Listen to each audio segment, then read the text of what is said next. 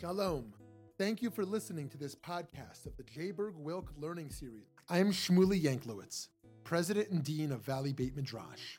Here at VBM, we strive to bring you only the highest quality of Jewish learning, bringing pluralistic and innovative Jewish programming to the Jewish community that craves substance and insight is our passion. But we cannot do it alone. To support our endeavors, please consider donating a tax deductible contribution to our organization. By doing so, you will be supporting meaningful Jewish educational content, funding the next generation of leaders, as well as furthering Jewish wisdom to people all over the country and all over the world. Please visit www.valleybeitmidrash.org. Thank you so much and enjoy the program.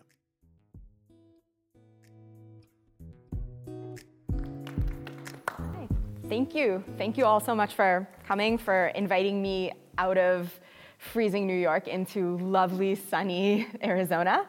Um, this is my first time here outside of the airport, so this is very exciting to actually see it. And I'm thrilled to be here discussing one of my favorite topics um, Judaism, technology, and the intersection. So let me, let me start with a question. Um, quick show of hands. Have you ever looked up something Jewish on the internet, had a question about Judaism, something to do with Torah, and decided, oh, let me see what the internet has to say? Mm-hmm.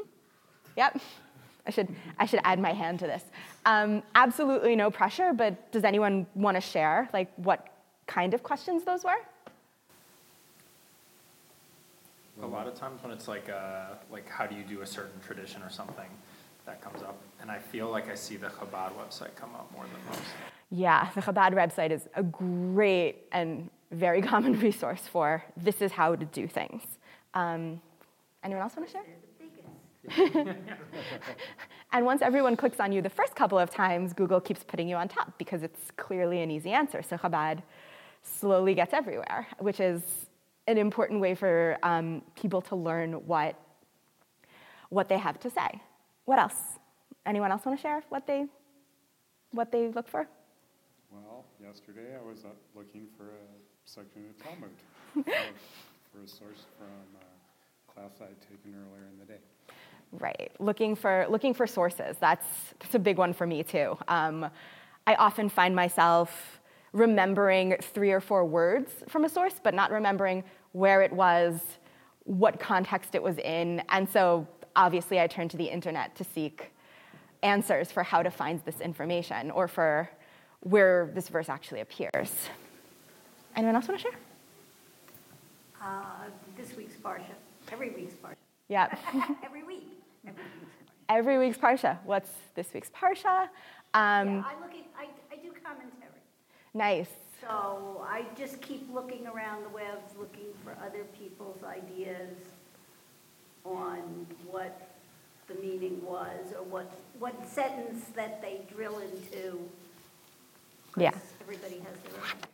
Yeah, that's, that's amazing. I, I love how there's so much information in terms of the weekly Parsha that you can find online. There's, as you were saying, there's just so many different approaches that you find. And uh, you can find the ones that resonate with you, find the ones that don't, you start, and you can start to build up sort of a collection. So it sounds like there's sort of both sides of that. There's both finding out what it is and also learning about it. Google actually becomes a way for people to learn more Torah, which is pretty amazing. Um, I was thinking as I was coming here what I've Googled recently in terms of just things I had to look up. And it's a wide range. It's from, like I was saying before, I remember half of this text, what's the rest of it?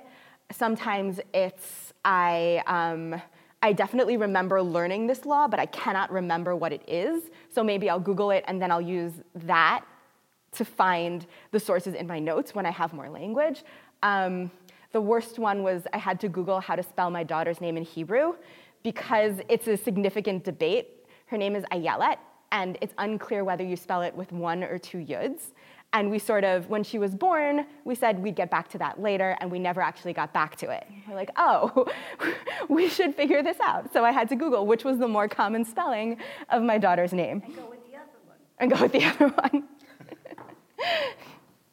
Fortunately, there's only one way to spell it in English, and that we decided for her birth certificate. But there's, there are a lot of questions that end up getting asked. Um, when you Google, when you Googled something, when you found it, how did you, and this is a slightly strange question, how did you feel about the answer? Did you trust it? Did it feel right?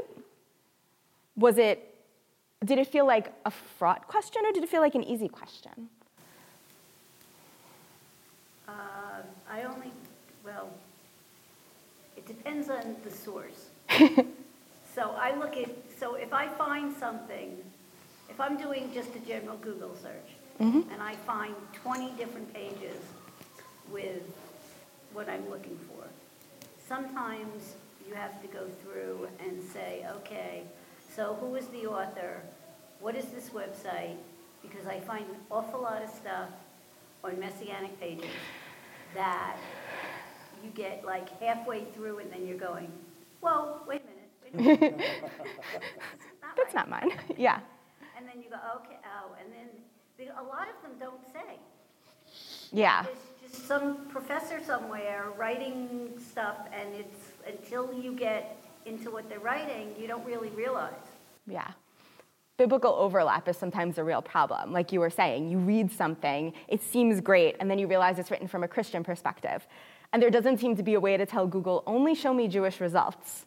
Um, I have this problem sometimes with Spotify as well, where I'm listening to music and it thinks, oh, you heard Leonard Cohen's Hallelujah. Would you like Christian gospel music? And I find myself yelling, no. First of all, Cohen would hate that. And second of all, I really don't.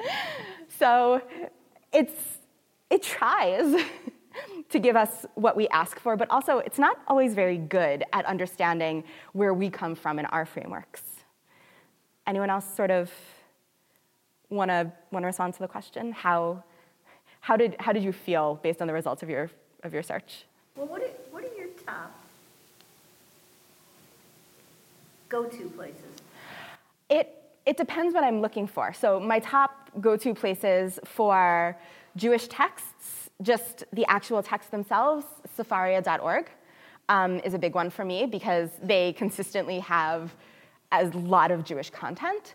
Um, I spend a lot of time on um, the other VBM as well, the virtual Beit Midrash of Yeshivat Har Etzion, which is a um, men's yeshiva in Israel, in the Gush.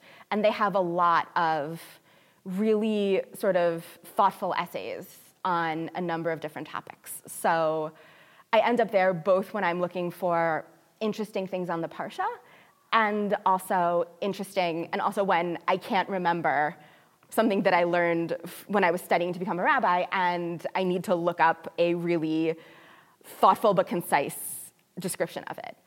Um, the other one that I use a lot is called Al HaTorah, which is a website that is a little more specific than Sefaria. It has fewer texts, but it has, especially for Torah, a lot of thoughtful essays and context around it. So last year they had um, a lot of interesting pictures from sort of Jewish and Christian art of Joseph's reunion with his brothers, which I was looking at when it was that time in Torah reading to see how it was portrayed. So they would use that to help people here's the text, here's how it's visually displayed.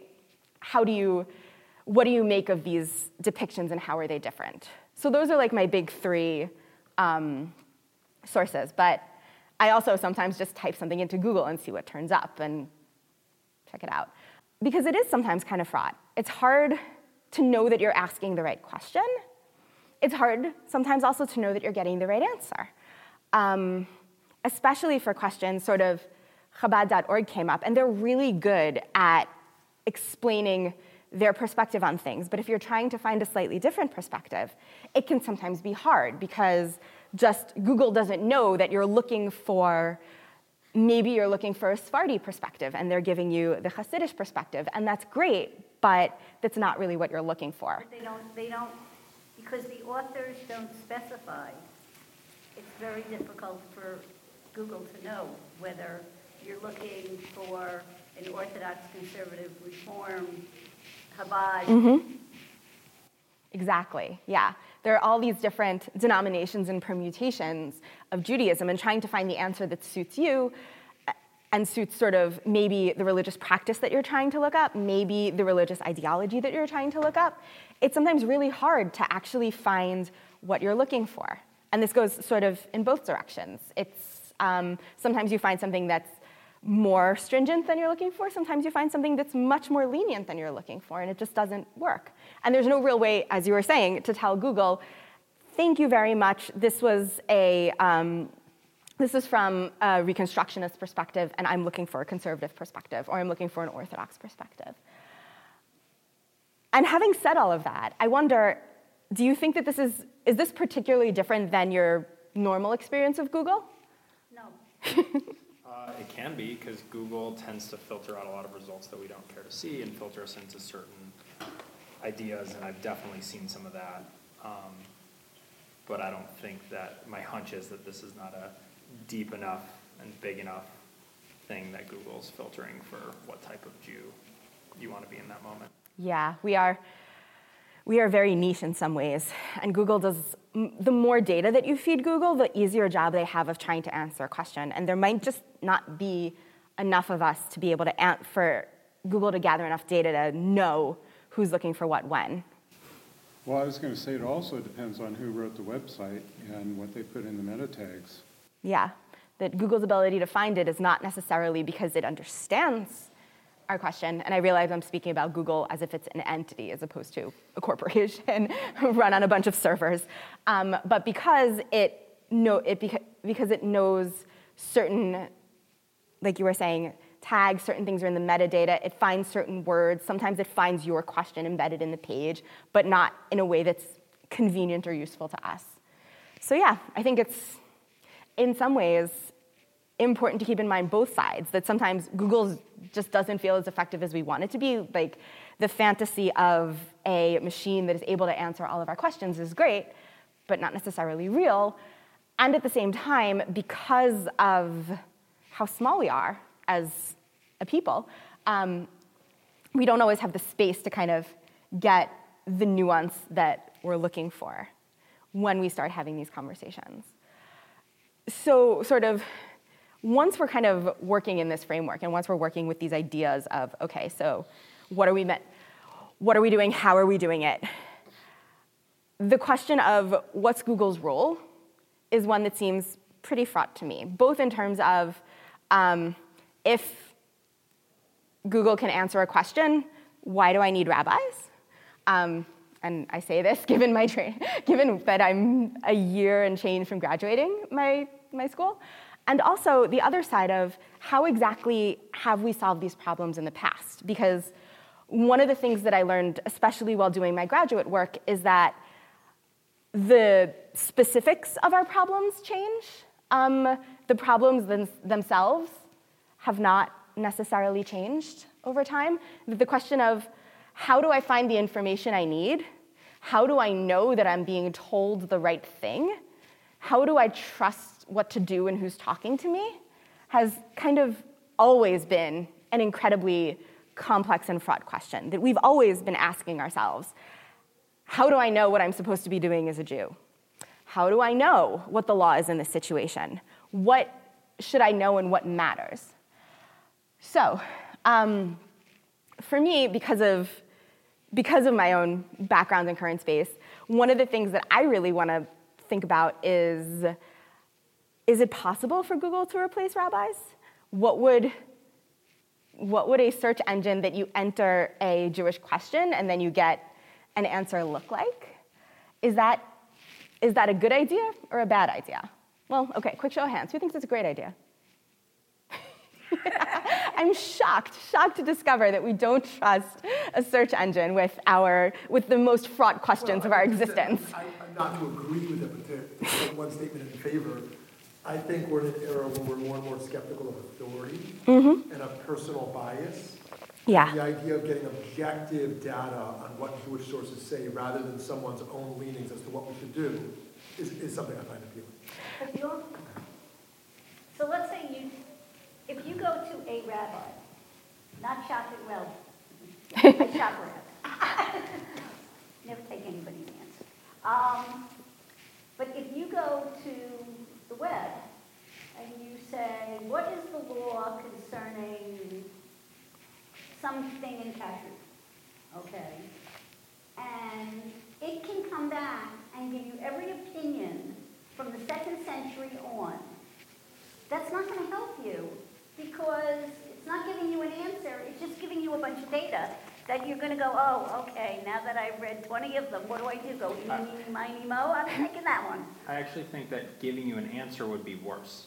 Mm-hmm. Yeah. Because, because as soon as you say, this is the way to do it, you remove any ability to have the nuance that the entire Talmud is based on of, well, there's all these gray areas and there's all these exceptions and there's all these changes to the rule, and as soon as you sit there and have like basically a dictionary that says this is the law, you lose the ability to say, this is the law most of the time, but in this case it's a little different. Right. Yeah. So gathering the, so in some ways, this feels like a search engine that is able to kind of take all the data, collect it together, and give you a sense of it is really helpful if what we're actually trying to do is make decisions for ourselves. It's not helpful if what we want is an answer. It's helpful if what we want is to have uh, sort of the knowledge that we need to answer the question. And sort of the way that you were saying it, that getting 20 answers isn't helpful, but having, in some ways, perhaps a machine that gives you 20 answers and notes 18 say it's fine, two really don't like it, well, suddenly you have a new, you have a new perspective. So if you go to the Talmud, Mm-hmm. you've got all these Yep. and you come back with a search engine that gives you the same thing, you're still gonna be in the same situation. Is you're gonna be reading other people's opinions. Yeah. Yeah, but you get to see all those opinions. Well, you- you'd see it on the web too. Yeah. So that sort of kind of brings, brings back the question from earlier. How have people been dealing with this, given that this isn't a new problem, um, given that all the way back to, to Kohelet in Ecclesiastes, he complains that um, asot svarim harbe ein kate. There is no end to the making of books. And if people sort of, for 2,000 years, have been complaining that there's too much to read and too much to know, it's nice to know that we're in good company. And also, it maybe gives us a starting point that the question we're asking might be how do we cope with all of this information now? How do we make decisions now when there's so much to know? And the answer might be well, how did we make decisions then? How, did we, how have we been doing this for the past, um, let's go with 2,000 years, give or take? Um, okay, so if you will look at your source sheets, this is the first page. This is the page that is pretending to be a page of Gemara, even though it isn't.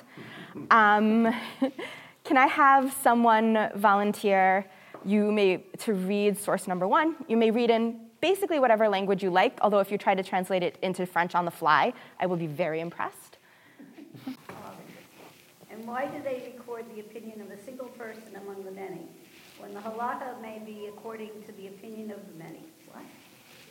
So that if a court prefers the opinion of a single person, it may depend on him, for no court may set aside the decision of another court unless it is, unless it is greater than it is in wisdom and in number. If it was greater than it in wisdom but not in number, in number but not in wisdom, it may not set aside its decision unless it is greater than it is in wisdom and in number. And This sounds like the hearings. Yes, it does kind of sound like the hearings because the judicial system kind of hasn't changed in 2,000 years. So the question that they're asking here is um, why do we bother recording dissenting opinions? Why do we write the majority and then write the dissent? Why do we care? If that's not what the law is going to be, why does it matter that there was one guy who completely disagreed? Um, this is in a tractate in the Talmud called Eduyot, which is, or not in the Mishnah, um, which is a collection of sayings that begins with the arguments of sort of the two great houses, Beit Shammai and Beit Hillel, who are known for um, their opposition to one another. And the Gemara always tells us this is Beit Shammai's opinion and this is Beit Hillel's opinion. And in all but, I believe, six cases, we follow Beit Hillel. So what the Mishnah is asking here is If we don't ever listen to Beit Shammai, why do we constantly hear what his opinion is if we're not going to follow him? And the answer they give is so that if the court prefers the opinion of a single person, it may depend on him. Because sometimes things might change. Sometimes we may be in a situation where the majority of the court decided one way, but then 10, 15, 100 years later, maybe, the, maybe there's going to be a new court that's going to need to make a new decision. And when they're, and instead of upending things, they can go back and find the dissent and say, oh, this opinion was always part of our, um, part of our tradition, part of our law. We decided against it that time, but we're going to decide it for it this time. And then the rigmarole afterwards about the size of the court. There's this idea that court that you can't just willy-nilly um, go against the decision of a, that a previous court has made. You need to be greater, as they say, there need to be at least as many people as were in the original court, and there need to be, and they need to be at least as scholarly. So they don't necess- they're really worried about the implications of this. Because the idea that an individual, or maybe if it's a small court, three individuals, have the power to just overthrow all of the decisions that have been made, that's really frightening to them. And I think that in some ways we kind of see this in the American court system, where you go from one judge up the appellate courts all the way up to the Supreme Court, where suddenly you have nine judges. This idea that maybe, maybe we appeal things, but we want more people involved. We want more conversations involved. The rabbis are sort of doing the same thing. They want to raise up the possibility that maybe ideas will change across time, but also they're very worried about it. Um, one of the reasons that they're worried about this is this very strong principle in um, Jewish law that we always follow the majority. Um, the Gemara brings it up a couple of times. The phrase in Hebrew that they use is acharei rabim lahatot. Um, we follow after the many, the many as opposed to the few. There are plenty of stories in the Talmud of cases where um, majority, majority rules. We explain this is why we follow these people. And when we don't follow the majority, there's almost always a very compelling reason. Um, so that's one way to figure out kind of how do we make decisions. You follow the majority, unless there's a really good reason not to. Um, source number two, which is um, the first sort of commentary one, is offers another um, perspective on how to on how to make this decision. So can someone volunteer to read source two? One who adopts the leniencies of Beit Shammai and of Beit Hillel is wicked. One who adopts the stringencies of Beit Shammai and of Beit Hillel about them is said, the fool walks in darkness. Ra- rather, either Beit Shammai for both or Beit Hillel for both. Okay, so this is, we were just talking about Beit Shammai and Beit Hillel, and this is a perspective that says that kind of you don't get to, you don't get to pick and choose. You don't get to say, oh, Beit Hillel is really lenient about this, so I'm going to follow them for that. Beit Shammai is really lenient about this other thing, so I'm going to follow them for that. I'm going to wend a path that allows me to do as little as possible in every circumstance by cherry picking from Beit Shammai and Beit Hillel, which makes a lot of sense why the Gemara would say that's, that's a wicked course, um, that trying to find the easiest way possible, especially because um, many of these decisions don't exist just sort of in a vacuum. They come from principles and ideologies that Beit Shammai and Beit Hillel care about.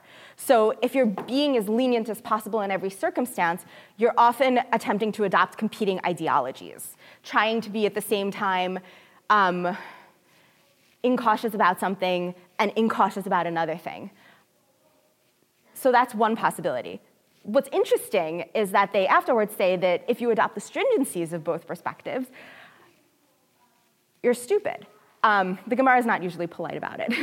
the phrase ksil, a fool. Um, because it's just as silly to be pointlessly stringent on yourself. Because again, these perspectives suggest a certain ideology, a certain way of seeing the world. And if you're being stringent about all of them, then you're not actually adopting any of those ideologies. Um, there's this story told about um, the Brisker Rav, who I think if you've heard of Rabbi Joseph Soloveitchik, this is his either fa- I think his father. Um, back in Lithuania, where somebody asked him why he was so lenient on matters of um, breaking of breaking Shabbat, of violating Shabbat for a sick person. And the Brisker Rav answered, I'm not lenient on Shabbat, I'm being extremely stringent on saving a life. So there's, there's a very clear ideology that's behind it, which also acknowledges that every chumrah, every stringency is also a kula, is also a leniency. That in order to be strict on yourself for one thing, you're often being lenient on something else. And those leniencies might not necessarily be as visible. So if you try to be strict on everything, you're also going to be lenient on everything. And the reverse is also true. Um, if you try to be lenient on everything, you will find yourself being, you, being strict on something else. What that is is sort of not necessarily clear in all cases, but at the same time, we have this idea that it's easy to figure this stuff out. And that's kind of where it leaves us with that the best thing to do, according to the Gemara, is pick a teacher, pick a position, pick an ideology, and stick with it. So if you're going to follow Beit Shammai, follow Beit Shammai when they're being strict and when they're being lenient. If you're going to follow Beit Hillel, follow Beit Hillel when they're strict and when, they, when they're lenient. If you're going to, if you're going to follow um, modern Orthodoxy or conservative Judaism or, or Haredi Judaism, okay, stick with it, but don't pull random parts of different ideas in order to try to construct your own, sort of your own Judaism. So, yeah. Isn't that how innovation happens, though, and how things change and move forward? I mean, if people were super strict about this particular rule, you wouldn't have as diverse a field of Judaism as you do today. Mm-hmm. So at some point, there's a limit to that where, and I'm not going to say I'm the person because I'm not a rabbi, but where somebody who's who's studied enough can start to blaze their own path with the proper thing. So I, that I guess that's the only problem I have with that idea. Yeah, I, I think it's a really good point that like this feels very um, impossible to innovate on, very impossible to do something that wasn't done before. And that raises two problems. One is that the world is full of things that didn't exist yesterday, and 10 years from now, things will exist that we couldn't have imagined today. So, how do we work with that? And the other side is that like we should be able to exercise our own seichel, our own brains, and be able to make changes. Um, but the environment around us changes. Mm-hmm. And so, with, so there, there are technology, I mean, originally a lot of the Shabbat laws were done during no electricity, no running water, things were work that were work. Mm-hmm. Just living was work. So as you go forward, you can take the philosophy, you can take the essence of what was taught, but drawing that out to flipping a switch or not flipping a switch, mm-hmm. or finding a loophole that you have a timer that flips the switch for you. Right. You know, that's where I find, getting back to the original, is Google is not real helpful with showing you a timeline on how we got from here to there. Yeah. It gives you just basic snippets, but we, you, it's very difficult to see how we progress from one place to another. Yeah. I think that's actually a really important point that halacha isn't just sort of a heap of ideas all thrown on top of each other. It's often a narrative that exists and goes in a certain direction. The term, even halacha itself, su- suggests sort of a path or the way. It's not something that's stagnant, but it's also not something that all exists at the same time. We're actually going somewhere. Um, Alex, I think in answer to your question, I think the choice of Beit Hillel and Beit Shammai as examples is part of what the Gemara is trying to communicate here, that they're schools rather than individuals, schools that are often known for their ideology, Um, elsewhere in the Talmud, sort of the rabbis debate what exactly is the ideology of Beit Shammai or is the ideology of Beit Hillel. So it's, per- so it's possible to say that um, what they're doing here is suggesting not necessarily that you always do exactly what your rabbi says in every single circumstance, although as a future rabbi, I should say you should always do exactly what I say in every single circumstance. And yet, that when you find an ideology, when you find a way of living, a philosophy of Judaism, let that dictate your law. So that might be able to let you figure out what do you do with electricity? How do you understand electricity? Because even though the questions themselves are relatively new, the idea of what do we prioritize, saving a life or the laws of Shabbat? That's a broader ideological approach that the students of the Brisker Rav can carry forward into contemporary hospital cases that might that he might never have been able to dream of, but can certainly understand how his philosophy might influence that. So that might also be part of it, that it's not necessarily the laws themselves, but the larger systemic approaches that the rabbis are telling us here um, understand what's driving you and stick to it. Okay, um, I think I'm not going to fully read source three inside, although if you are if you are looking for a kindred spirit and would like to find someone else who is very overwhelmed by how much has been written and how much there is to understand, um, Rav Yosef Karo here, the author of um, a book called the Shulchan Aruch, which is the major compilation of Jewish law that was written, I think, about 500 years ago and has basically never been surpassed is probably a good person. He writes in his introduction to his own commentary on um, the book that he wrote before the Shulchan Aruch. The problem with prolific authors is they just write too much. Where he talks about, where the Shulchan Aruch is his distillation of all of the content in this previous book into something that is much easier to um, refer to quickly. It's supposed to be a shorter version. And while it technically is a shorter version, um, it takes up, I want to say like 12 volumes on my shelf. So short is like, short is a relative term. But when he, when, when he takes up this problem, he says it as, all right, I decided I was going to try to figure out what people should do. And then I looked at all of the sources, and I found that there were places where the great rabbis of the past didn't make a decision, or five of them made decisions, and they contradict one another. And sort of What's a poor 16th century rabbi trying to write a code of law to do? How do I make these decisions? So, what he says in the end is he says he doesn't feel that he is great enough in either number or in wisdom to actually make up halacha on his own. He needs some kind of framework to decide. So, what he actually does is he kind of combines position one in the Mishnah of um, majority and position two of follow a rabbi. He picks three rabbis that he calls sort of the Shloshet Amudei Hora'ah, the three pillars of teaching or of, of Jewish law. And he says, I'm going to look at what they say. And when two of the three of them agree on something, then that's how I'm going to decide the law for my book. Unless there's some strong, compelling reason that, such as everyone by everyone, he means everyone who he knows. All of the Jewish people who he's familiar with practice otherwise.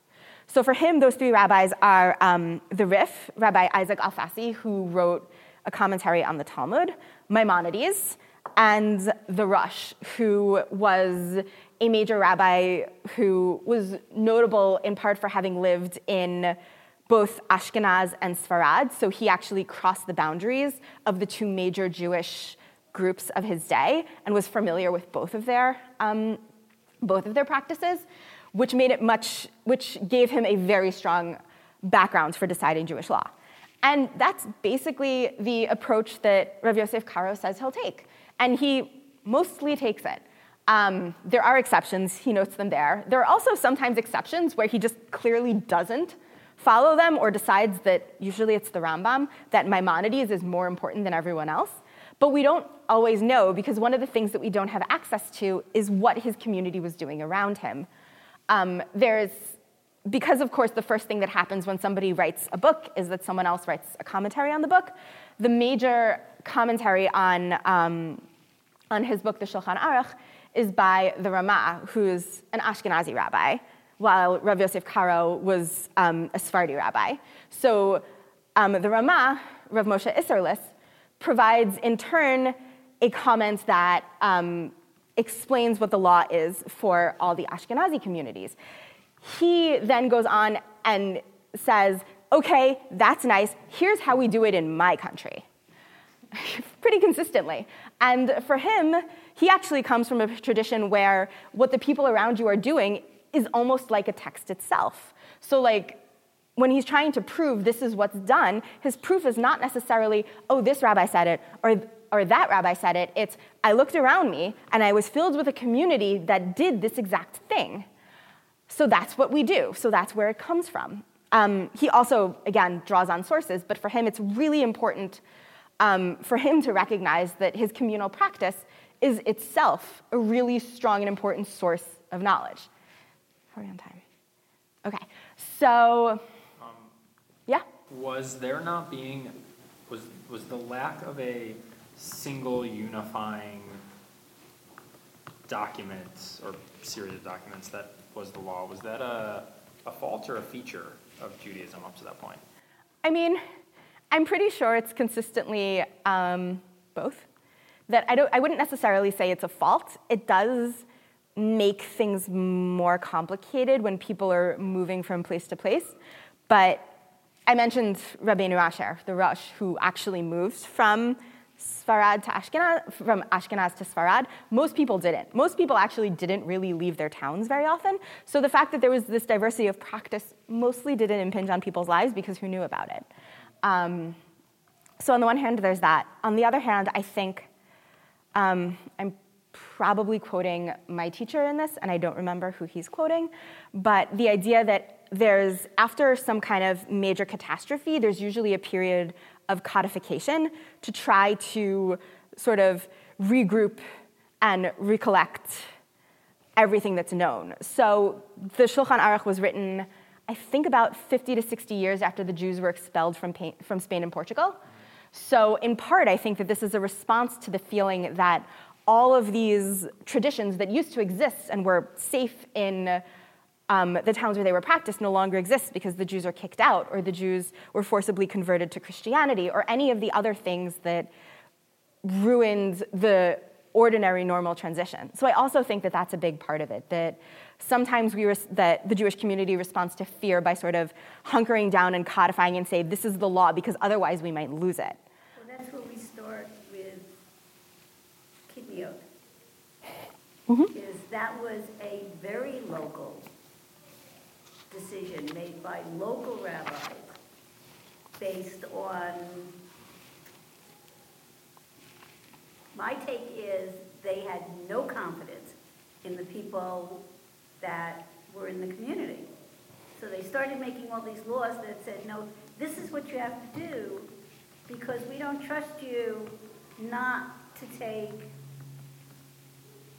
stuff and put it over here. So you're not going to have rice because this, and you're not going to do this, and you're not going to do that. Meanwhile, Sephardim is, they're over there and they're going, we don't know from that. Right. And we're not going to do that because we don't know from that. And now you've got modern day where you've got computers. And now you can look up anything you want. And you've got blending of people saying, but I'm not in the shtetl anymore.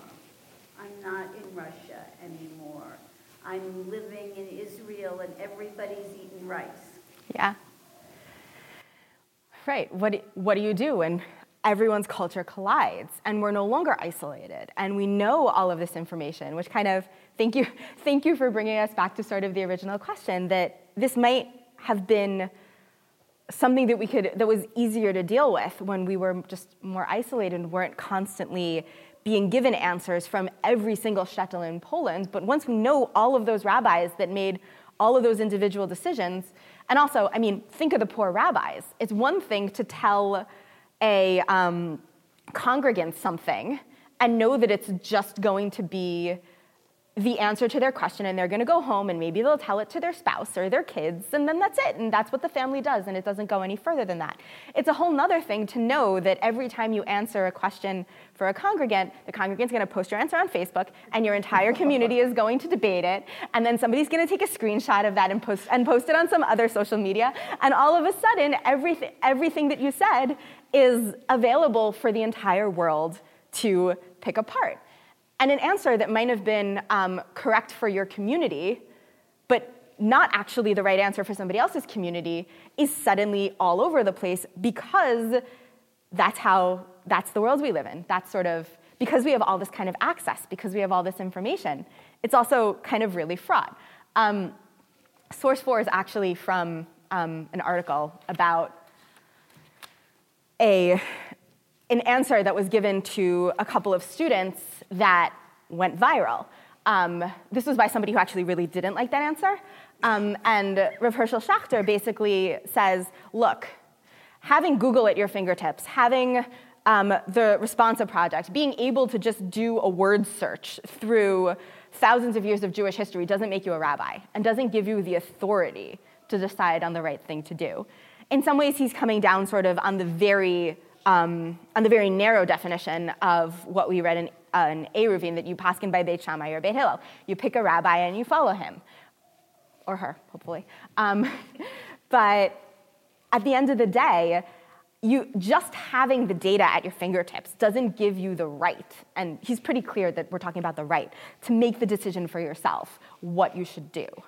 Um, Source 5 deals with something similar that when you have a ton of sources at your fingertips, it's really easy to cherry pick. It's easy to decide, oh, I'm going to put together an entire source sheet that makes it look like this is what things are like all the time. And I mean, I, as much as I want, I picked certain sources here, and I don't think that I was cherry picking, there were sources that I didn't put on this source sheet.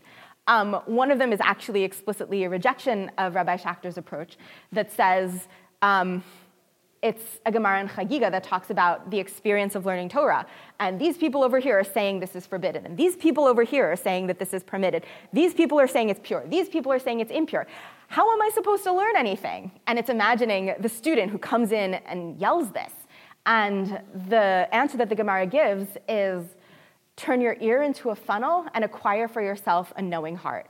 So basically, listen to everybody, collect as much you can, and then make good decisions which in some ways is sort of what, what we wish, I think, or let me speak for myself, what I wish that a search engine could do. The idea of something that would help you collect as much information as possible so that you know that you have the resources and data that you need to make good decisions, but also something that to some degree trusts us to make those decisions.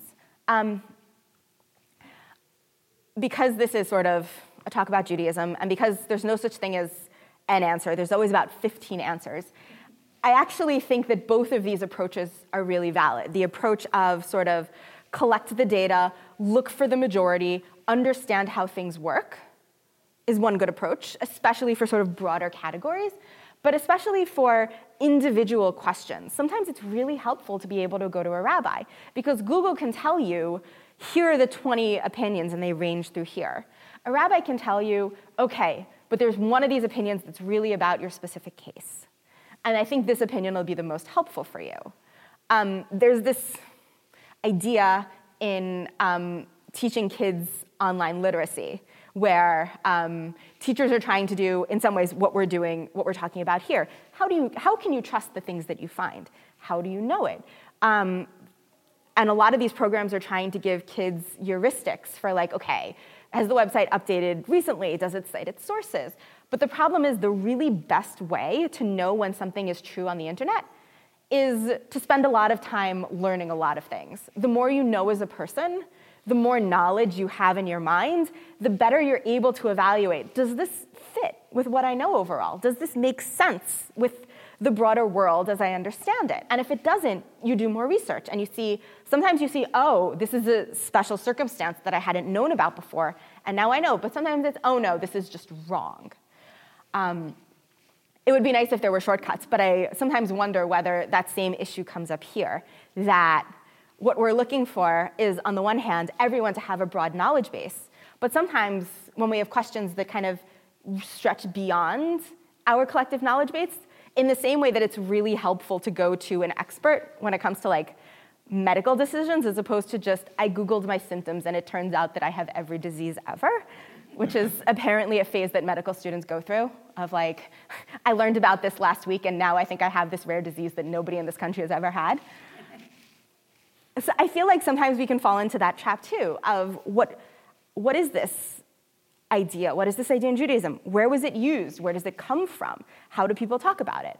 Which I don't necessarily think is limited to rabbis to have that authority, but I do think that it suggests that part of what our task is when we're thinking about sort of how do we understand things is our job and isn't really to collect as much as possible anymore. Google's really good at that. Our job is to think about what we want to know. And then when we've decided what we want to know, when we've decided where our knowledge focus should be, to actually kind of take the time and learn that, and then maybe be able to make the decisions for ourselves. So, because I'm the kind of person that I am, I will sort of always fall on the side of the source that I didn't put on the page, the source that says turn your ear into a funnel and get yourself a wise heart, because I love the, I love the puzzle of it. But also, um, I think it's going to be a really, really long time before Google is able to replace more than the funnel. Right now, Google's doing a really good job being the funnel that brings everything to our door. But right now, I think we, everyone in this room, everyone listening, everyone who spends time dealing with Judaism, we're still the ones who have to be the wise heart. And I think that's our job. All right, questions? Uh, I think Because we are nuanced. Everything we do as a people, everything we think is very nuanced. And Good you thing- need a good search thing one of the engine that takes of- it it in the nuance. Good thing one of the Google founders was Jewish. Yeah, and Jugo. so is Zuckerberg. Yeah. Where is that going? So I think with AI, we're going to see the development of online rabbis and, and see that nuance at some point. And the question is, I don't think Google's going to develop it. It'll probably come from Chabad and the other larger organizations Yeah. with their different uh, perspectives. I don't think AI is very good at nuance. That's like its big fault, is there's no nuance and you don't know why it's making the decisions it's making. Well, As machine learning develops, I think it'll ramp up. Yeah, but I mean, all, machine learning is just throwing a bunch of data at something and telling it to give the answer that has been given the most often based on the circumstances. So you don't think we're ever going to get there?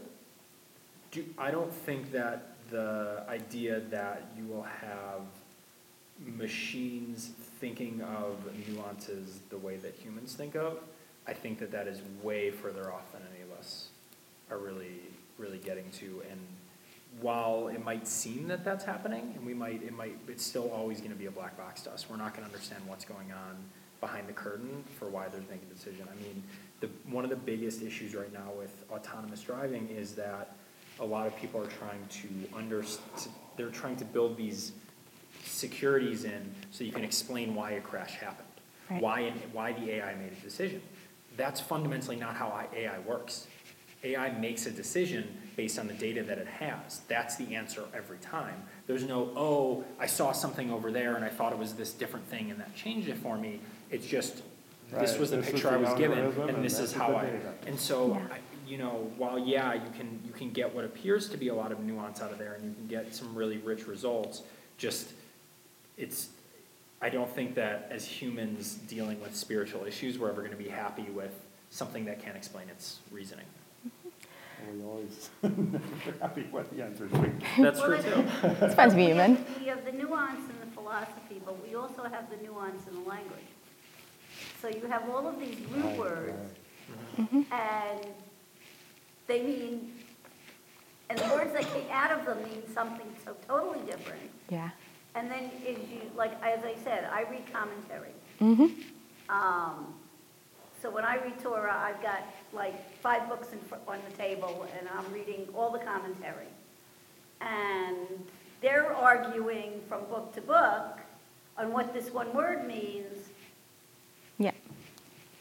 Because their understanding of when, when they saw, when they started to translate is different. So Yeah. again, we have, we have another layer of nuance that I just don't ever think that a computer is ever going to be able to think in that way because we have, we put 5,000 years worth of history behind us when we're thinking about these things. Right.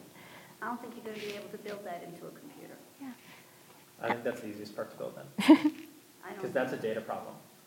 Data problems we're good at. You Yeah, throw but- enough, trend- But you not throw the enough nuance for the five. Not the No. nuance for understanding it, I think that's where humans come in, and I think that what we're seeing a lot is, um, for example, I don't, I don't think we realize how many autonomous vehicles are on the road right now. Because does your car have a blinker that tells you if someone's in your blind spot?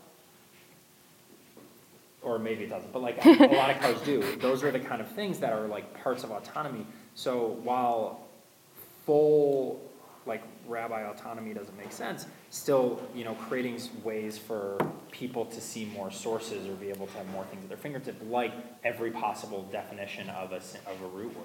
Right. I mean, that's there. Yeah. I think we're also starting to see, But it's the, nu- it's the, it's, what Mm-hmm. I'm saying is, is it's the nuance of the word that, Right, the interpretation. yeah. You, you, how, what You you up do in with that other data way. is, is different, but collecting that data and seeing that data and presenting it is there. yeah. yeah. Yeah. And I, Well, data's I think we're data. doing that, I well, mean, data yes. is- just takes, Data's everywhere. But also, I think that, I mean, most, ra- I certainly didn't say that this talk was by Liz Shane and Sefaria, but like, it certainly was. I definitely pulled, like, that was where I went for my sources, um, especially when I couldn't remember where in Eruvin um, the Gemara I quoted was, so I had to go and like search through it to try to remember the words that were in it. well, that's the nice thing about Sefaria, Yeah, is when you put something in, you'll get every single thing that they have for that. right. And I think it's letting us I ask new questions. sentences like you did. Yeah. That's really, really difficult to do. Yeah. Right. is when you remember half of a saying or half of something, and you can't remember the rest. hmm It's really frustrating. and I mean, maybe I should start putting Sefaria on as my co-author. But at the same time, I think the ability to sort of to look at the nuances that you're talking about, so to sort of look at the use of every single word. Well, for one thing, it's getting a lot harder to miss them. And at the same time, you can start to formulate new ideas. It might be possible that now that we see all those words put together, we can see something new. I think that there's a lot of academic research in this area that just thinks about okay, we, we haven't been able to compare this to all these other root words and other like languages from the same era, but now that we can, we can see something new about what it means in this context, but not in this context. So having, having the data actually be accessible is a big deal. Being able to put it together in an interesting fashion, to be able to find it when we need it, is also a big deal. Um, there's the downside, of course, which is that if you're searching for information instead of paging through a book, you miss all of the interesting things on the page before and the page afterwards. So it's, it's hard to make sure that you catch everything, um, which is sort of the nice thing about um, sort of the book instead of something that looks like a source sheet. Source sheets organize things thematically. Um, books organize things sort of around a specific commentary, around um, this particular page, these particular words. They're both useful ways of thinking about things, but sometimes it used to be, I think, when it was just pages of books, that you wouldn't necessarily know that this topic gets treated three more times in the Talmud unless you looked for it. On the other hand, if all you see is the three times it's treated in the Talmud, you don't necessarily see how it operates differently in context because the rabbis bring it up different times to do different things. So both of those things end up being important, but like at the end of the day, I th- Alex, I think you're right. I think it's going to be a really long time until um, we have a robot that can't just give 100 answers, but can give the right answer to the questioner. Um, there's a saying that I heard again from my rabbis that um, there's never that you're never answering a question, a, sh- a shela, you're answering a shoel, a person, a person asking you that question, and their life history, and their needs, and their and like where they are right now. So it's not always sort of um, all of these approaches, even if it's sort of follow your rabbis or follow your rabbi's ideology or follow the majority. Sometimes it's talk to the person, find out what they need in the moment. And right now, that's not something that that's not something that robots can do. Like robots can tell you what the answer normally is, and a rabbi can tell you why, the, why it's not the answer right now in your case for this reason. And I, in some ways, we need both of those. That's, Mm-hmm. I mean, there, if you're looking for a quote, yeah, there's an answer. It's data, it's, it's there somewhere. There's all these points of view But if and you're, but, different yeah, but if you're. Yeah. looking for the philosophy, you're not gonna get that out of, you know, that's like giving a monkey a typewriter. I don't know, give it long, give it 3,000 years. Maybe we'll, have, maybe we'll have the entire Talmud recreated by Google. There's some really funny results where people ask artificial intelligence to like write a sketch for them or something like that. It, it always ends up kind, oh, just barely not making any sense. Yeah, it tries so hard. Well, they, they- and they compared it to the- that experiment they did in the fifties with the monkeys Yeah. and mm-hmm. the typewriters. yeah, And they did, it's, it, it's basically the same thing. right. It sort of comes out, the computer's a little better. Yeah. But It's nice to be in good company, though, to sort of look around and say, like, oh, we've been struggling with this for a long time, and we're probably going to continue struggling with it. And also, I mean, one of the things I found while doing this is things aren't as different as they seem, that there's no looming robot apocalypse where my job is going to be taken over by a maha robot or something, that that all of the all of the human all of the humanness that is sort of what imbues Judaism with community is still going to be here. Um, yeah, But we do need the data. And there's one group within Judaism who isn't participating. Hmm? So, the conservatives don't. They just, it's not there. Go look. yeah, Go look on the web for their stuff. It's behind passwords. Yeah. You have to be a me- congregation, you have to be a member congregation and be a member of a member congregation to get a password, to find, to get a question answered on what they believe. which makes it really hard when we're really used to sort of all of this open access of information. Yeah, So, you can go to yeah. You can go, you can go to the Reform, you can go to almost every single thing except for them. And then they wonder why they're dwindling, they're dwindling away. Maybe not a good approach to outreach. Thank you. Well, we want to thank Dr. Thank you. Shane uh, for this uh, interesting talk. Yep. And, uh, and welcome you again at 7 o'clock if you're free again tonight. Yeah. If you want to hear more about robots and Judaism, come back at seven. We'll talk about converting one. How did that work? Thanks for joining us and thanks for this. Thanks so much. Thank you.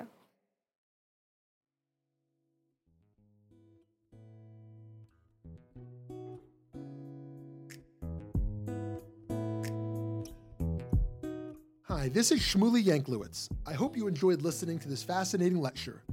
At VBM, we strive to bring you only the best in Jewish educational programming. To do this, we host a wide variety of events throughout our learning season, including panels, classes, and lectures, like the one you just listened to. Please consider going to www.valleybeitmidrash.org and donating to VBM to support meaningful Jewish education in the greater Phoenix Jewish community, indeed all around the country and the world. Thank you so much for listening.